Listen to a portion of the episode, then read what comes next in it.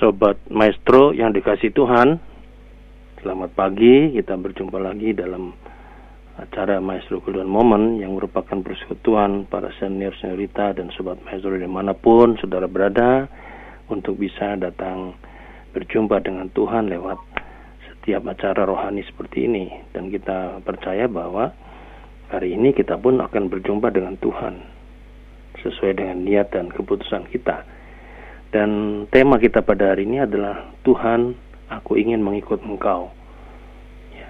nah marilah sebelum kita membaca dan merenungkan firman Tuhan, kita akan menaikkan doa terlebih dahulu kepada Tuhan.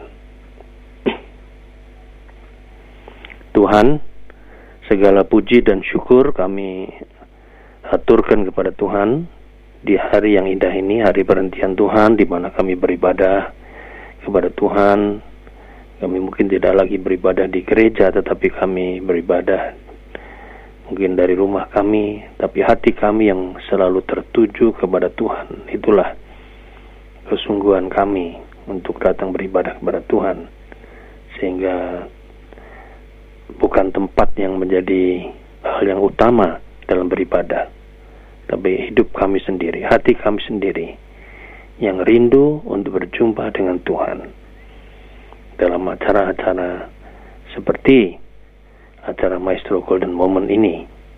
Dan kami percaya Tuhan, semua berkat yang boleh kami terima lewat acara ini, baik itu firman Tuhan, doa, juga untuk kesaksian-kesaksian, puji-pujian, semuanya ya Tuhan akan menguatkan iman kami, yang akan memotivasi kami untuk terus rindu berjumpa dengan Tuhan. Berkati hambamu, berkati semua sobat maestro di mana pun berada yang mendengarkan acara ini. Berkati juga Ibu Silvi, Saudara Junius, juga sobat-sobat kami yang lainnya yang mungkin bekerja di balik apa yang kelihatan. Ada Mas Ari, ada Saudara Stefanus, kami memberkati mereka semua dari hati yang paling dalam Tuhan akan menampakkan semua karunia yang diperlukan untuk mereka boleh memuliakan Tuhan. Tuhan bersabdalah pada kami, kami bersedia untuk mendengarkannya. Dalam nama Tuhan Yesus kami berdoa. Amin. Sobat Maestro yang dikasih Tuhan, kita hari ini akan membaca firman Tuhan dari Injil Lukas pasal 9 ayat 51 sampai 50 sampai 62 ya. Ada 9 ayat kita akan baca. Eh 11 ayat ya. Ya, tema utamanya adalah hal mengikuti Yesus ya. Tuhan, aku akan mengikut Engkau. Aku akan mengikut Engkau atau aku akan ingin, aku ingin mengikut Engkau. Ya. Nah, Ayat yang ke-51 saya baca. Lukas 9. Ketika hampir genap waktunya Yesus terangkat ke surga, ia mengarahkan pandangannya untuk pergi ke Yerusalem dan ia mengirim beberapa utusan mendahului dia. Mereka itu pergi lalu masuk ke suatu desa orang Samaria untuk mempersiapkan segala sesuatu baginya.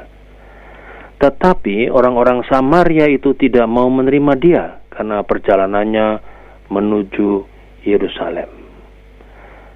Kedua, eh, maaf, ketika dua muridnya yaitu Yakobus dan Yohanes melihat hal itu, mereka berkata, "Tuhan, apakah Engkau mau supaya kami menyuruh api turun dari langit untuk membinasakan mereka?" Akan tetapi ia berpaling dan menegur mereka lalu mereka pergi ke desa yang lain ya.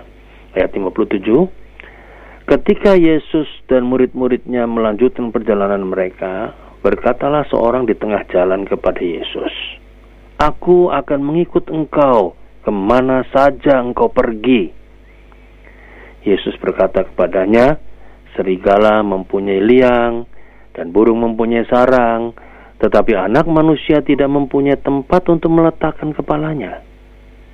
Lalu ia berkata kepada seorang lain, "Ikutlah aku." Tetapi orang itu berkata, izinkanlah aku pergi dahulu menguburkan bapakku. Tetapi Yesus berkata kepadanya, biarlah orang mati menguburkan orang mati. Tetapi engkau pergilah dan beritakanlah kerajaan Allah di mana-mana. Dan seorang lain lagi berkata, aku akan mengikut engkau Tuhan, tetapi izinkanlah aku pamitan dahulu dengan keluargaku. Tetapi Yesus berkata, setiap orang yang siap untuk membajak tetapi menoleh ke belakang tidak layak untuk kerajaan Allah. Tuhan, aku akan mengikut engkau. Aku ingin mengikut engkau. Itulah tema kita pada hari ini. Ya. Saudara-saudara, tema yang indah. Ya. Tadi beberapa lagu sudah diputarkan Ibu Silvi dan Saudara Junius tentang hal mengikut Yesus itu keputusan kita, keputusanku, ya. Tapi pertanyaannya adalah apa sih motivasi kita mengikut Tuhan Yesus? Ya mungkin, ya mungkin macam-macam. Ada karena sudah dapat mujizat, ya. Ada yang motivasinya ingin hidup sukses tanpa masalah. Ada yang motivasinya ikut-ikutan teman. Ada juga yang motivasinya mau dengar khotbah-khotbah yang menarik dan nyanyian-nyanyian yang menyenangkan hati. Ada juga mungkin motivasi mengikut Tuhan Yesus yang kalau di gereja barangkali mungkin kita senang lihat gembala jemaat yang tampan menawan atau kalau ibu gembala jemaat yang cantik misalnya. Nah, saudara-saudara banyak motivasi kita untuk mengikut Tuhan Yesus. Tapi kalau itu semua motivasi kita, saya ingin mengatakan buanglah jauh-jauh motivasi mengikut Yesus seperti itu. Karena apa? Karena nanti ujung-ujungnya pasti mengecewakan kita. Ya. Nah, saudara-saudara, tadi kita membaca firman Tuhan, bagaimana Tuhan Yesus memperlihatkan kepada orang itu tentang risiko yang harus ditanggungnya ketika mengikut Tuhan Yesus. Ya, itu dimulai dengan Yesus mengatakan, serigala mempunyai liang dan burung mempunyai sarang, tetapi anak manusia tidak mempunyai tempat untuk meletakkan kepalanya. Yesus tidak mengobrol janji bahwa orang yang mengikutinya akan selalu mendapatkan kemakmuran dan kenyamanan. Sebaliknya, ketiadaan tempat yang sangat mungkin terjadi terhadap para pengikut Yesus yang setia. Sama seperti Yesus. Mereka tidak akan punya rumah dalam tanda petik, kota abadi dalam tanda petik di dunia ini. Mereka yang mengikut Yesus dengan sungguh-sungguh pasti akan ditolak oleh dunia. Mengikut Yesus berarti bersedia menempuh jalan tidak aman secara duniawi karena dikatakan tidak punya tempat buat meletakkan kepala. Itu di situ. Ya. Nah, ya tidak aman berarti secara duniawi. Kita juga tidak akan pernah merasakan dan mengalami apa itu kerajaan Allah tanpa menempatkan hal mengikut Tuhan Yesus pada prioritas yang utama. Ya. Mengikut Yesus itu adalah urusan yang lebih penting dari urusan yang paling penting sekalipun di dunia ini. Jadi kalau kita punya urusan yang paling penting di dunia ini ada, ada, andai kata ada itu, hal mengikut Yesus itu adalah urusan yang lebih penting dari itu. Jadi ada di prioritas tertinggi, ya, tempat tertinggi. Mengikut Yesus itu urusan yang paling penting terpenting dari semua urusan apa pun di dunia ini. Saudara mau urusan keluarga, urusan orang tua, urusan kerjaan, urusan persahabatan, urusan mau mencari nafkah apa segala macam itu itu di bawah semua. Mengikut Yesus itu yang paling utama. Mengikut Yesus itu mempunyai makna yang lebih besar, terbesar, dan tidak boleh dianggap sepele. Nah kadang-kadang kita jadi orang Kristen itu suka menganggap sepele ngikut Yesus ini. Nah tadi dengan motivasi-motivasi tadi ada mujizat, hidup sukses, ikut-ikutan teman, khotbah yang menarik, ibu gembala yang, yang cantik atau pendetanya yang menawan dan sebagainya. Ya, nggak boleh dianggap sepele. Ya, maka tema kita pada hari ini itu berdasarkan ayat yang ada di Alkitab tadi Lukas 9 ayat 51 sampai 62. Ya, di situ ada tiga orang yang mau ikut Yesus. Ya. Orang pertama itu mengatakan Tuhan aku akan mengikut engkau. Yang kedua itu memang dipanggil Tuhan ikutlah aku. Yang ketiga juga dari dirinya sendiri Tuhan aku akan mengikut engkau. Ya. Tuhan aku akan mengikut engkau. Ya. Artinya apa? Artinya ada keinginan dari hati sendiri, sadar sendiri, kemauan sendiri. Ya, tapi pertanyaannya adalah apakah benar walaupun dia yang memang meminta untuk ikut sadar sendiri tadi kita saya sebutkan apakah benar itu sadar?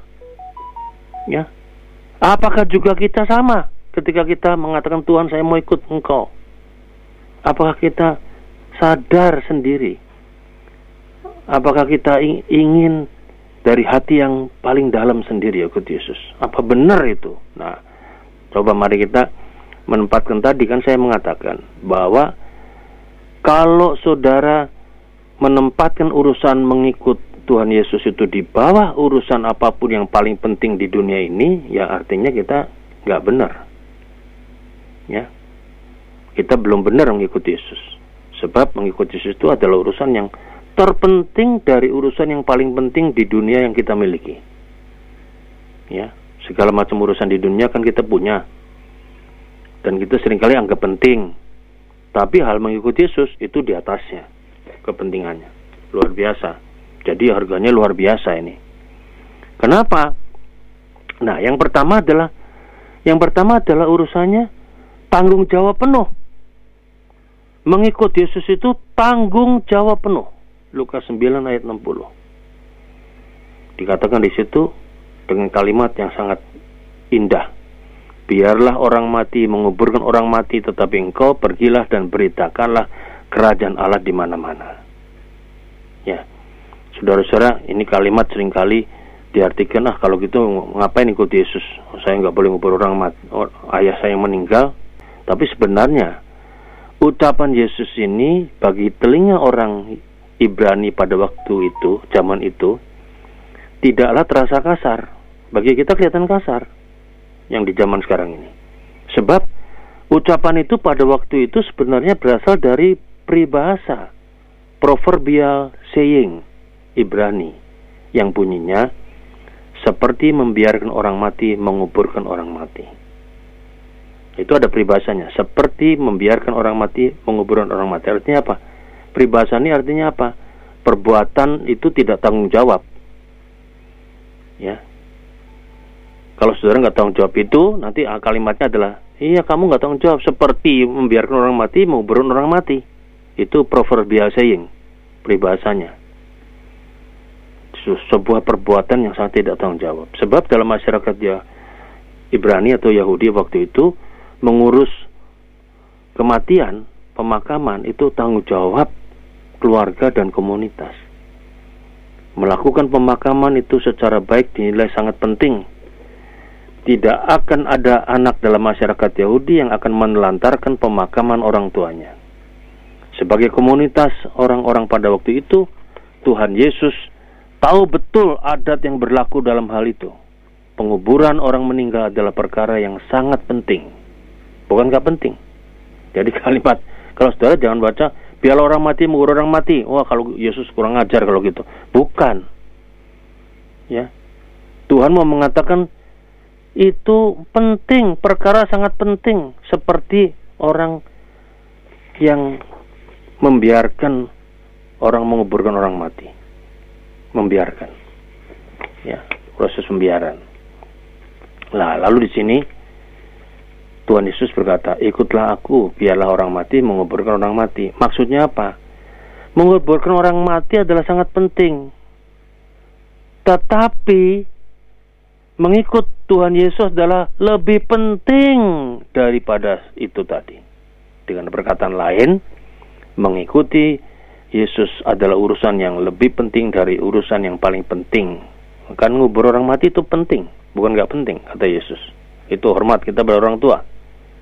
Ya. Tapi ikut Yesus di atas itu. Jadi di sini Tuhan Yesus sama sekali bukan bermaksud agar orang itu menelantarkan pemakaman ayahnya. Orang itu perlu memakamkan ayahnya dengan penuh hikmat dan hormat. Ya. Kalau pemakaman itu begitu bermakna, maka hendaklah diketahui bahwa hal mengikut Yesus itu mempunyai makna yang lebih besar lagi dari itu. Mengikut Tuhan Yesus tidak boleh dianggap sepele. Sebab mengikut Yesus adalah perbuatan yang berada di atas perbuatan yang paling penting dalam hidup orang-orang Ibrani waktu itu yaitu menguburkan jenazah ayahnya. Ya. Jadi sebetulnya orang yang diajak Yesus itu untuk ikut Yesus itu dia mesti mengatakan Tuhan, ya Tuhan, saya mau ikut engkau sekarang juga. Nanti Yesus tahu kalau jawabannya begitu, saya membayangkan bahwa kalimat dalam firman Tuhan akan bunyinya lain nanti. Ya sudah, sekarang kamu pulang dulu. Berarti kamu lihat itu mengikut Yesus nomor satu, terpenting. Sekarang kamu pulang dulu, kamu kuburkan ayahnya, ayahmu dulu. Kira-kira gitu. Jadi bukan sebaliknya, bukan. Nah ini yang paling penting. Ya. Nah pertanyaannya adalah begini, apakah perbuatan yang paling penting dalam diri kita? Atau sebut saja apa yang penting buat kita. Ya, banyak sekali urusannya yang penting buat kita. Nah sering kali apa? Banyak hal yang kita anggap penting itu sebetulnya sepele. Dan yang sepele ini mengalahkan prioritas mengikut Tuhan Yesus. Tanggung jawab mengikut Kristus adalah pergilah dan beritakanlah bersaksi Bersaksi bukan sekedar cerita atau berbicara, tapi memperlihatkan sebuah gaya hidup sebagai murid yang mengikuti Yesus. Disciple itu murid, mengikut. Disciple itu artinya apa? Menunjukkan gaya hidup, gaya hidup dan mutu hidup Kristus, yaitu apa? Damai, teduh, adil, tidak pilih kasih, ya. Bisa bisa selalu memaafkan, mengampuni, kejujuran, tidak materialistis, hormat satu sama lain pada orang lain, hormat sama orang tua, dan lain-lainnya semua. Itulah karakter Kristus. Itulah maksudnya bersaksi. Jadi murid itu apa? Menunjukkan gaya hidup Yesus. Itulah kesaksian kita. Pergi beritakanlah itu. Nah, jadi ini yang penting. Ya. Saya mau mengatakan pertama kalau kita aku akan mengikuti Yesus, aku ingin ikut Yesus itu adalah tanggung jawab penuh tidak boleh sepele, anggap sepele. Nah, yang kedua, saudara-saudara, mengikut Yesus itu adalah sebuah kesungguhan hati, sepenuh jiwa raga, sepenuh hati semuanya. Ya, makanya ada kalimat setiap orang yang siap membajak tapi menoleh ke belakang tidak layak untuk kerajaan Allah pada ayat 62 Lukas 9. Ucapan ini juga termasuk proverbial saying atau peribahasa Ibrani waktu itu. Ya. Pada zaman itu peribahasanya berbunyi seperti orang membajak dan menoleh ke belakang. Artinya apa? Peribahasa itu melakukan sesuatu tidak dengan sepenuh hati, segenap jiwa raga. Ya. Itu maksudnya peribahasa tadi. Jadi dengan menggunakan peribahasa itu, Tuhan Yesus menanggapi orang itu yang berkata, Aku akan mengikut engkau Tuhan ke mana engkau pergi, tapi izinlah aku pamitan dulu dengan keluargaku. Nah itu jawabannya yang ditanggapi Yesus. Ya, engkau kelihatannya nggak sepenuh hati kalau gitu. Nah, di sini Tuhan Yesus bukan melarang orang berpamitan. Yang dikemukakan oleh Tuhan Yesus itu dalam jawabannya adalah mengikuti Yesus itu adalah perbuatan yang yang tidak bisa dilakukan setengah-setengah hati, tapi harus sepenuh hati, segenap jiwa raga, kesungguhan diri, itu maksudnya. Tuhan Yesus menekankan tingginya nilai mengikut Tuhan Yesus. Orang lain bertanya tentang pamitan, tapi Yesus tidak menjawab pertanyaan itu melainkan dengan menggunakan peribahasa tentang pembajak ladang. Yesus menekankan kesungguhan hati segenap jiwa raga dalam mengikut Tuhan Yesus. Apakah pertanyaannya adalah apakah kita mengikut Yesus dengan sepenuh hati, segenap jiwa raga? Apakah kita mengikut Yesus menempatkan keadaan itu sebagai perkara yang paling utama sehingga pikiran, perkataan, perbuatan kita sepenuh hati, sepenuh jiwa raga mengikuti jejak Yesus. Kesungguhan dalam hal mengikuti Yesus juga dikemukakan oleh Tuhan Yesus dengan ucapan lain dalam Injil Matius 10 ayat 37 yang bunyinya Barang siapa mengasihi bapa atau ibunya lebih daripadaku, ya tidak layak bagiku. Ucapan ini dirumuskan dengan lebih keras oleh Injil Lukas. Jikalau seorang datang kepadaku dan tidak membenci bapaknya, ibunya, istrinya, anak-anaknya, saudara-saudaranya, laki-laki atau perempuan, bahkan nyawanya sendiri, ia tidak dapat menjadi muridku. Kedua ucapan ini dalam tata bahasa Ibrani sebagai apa?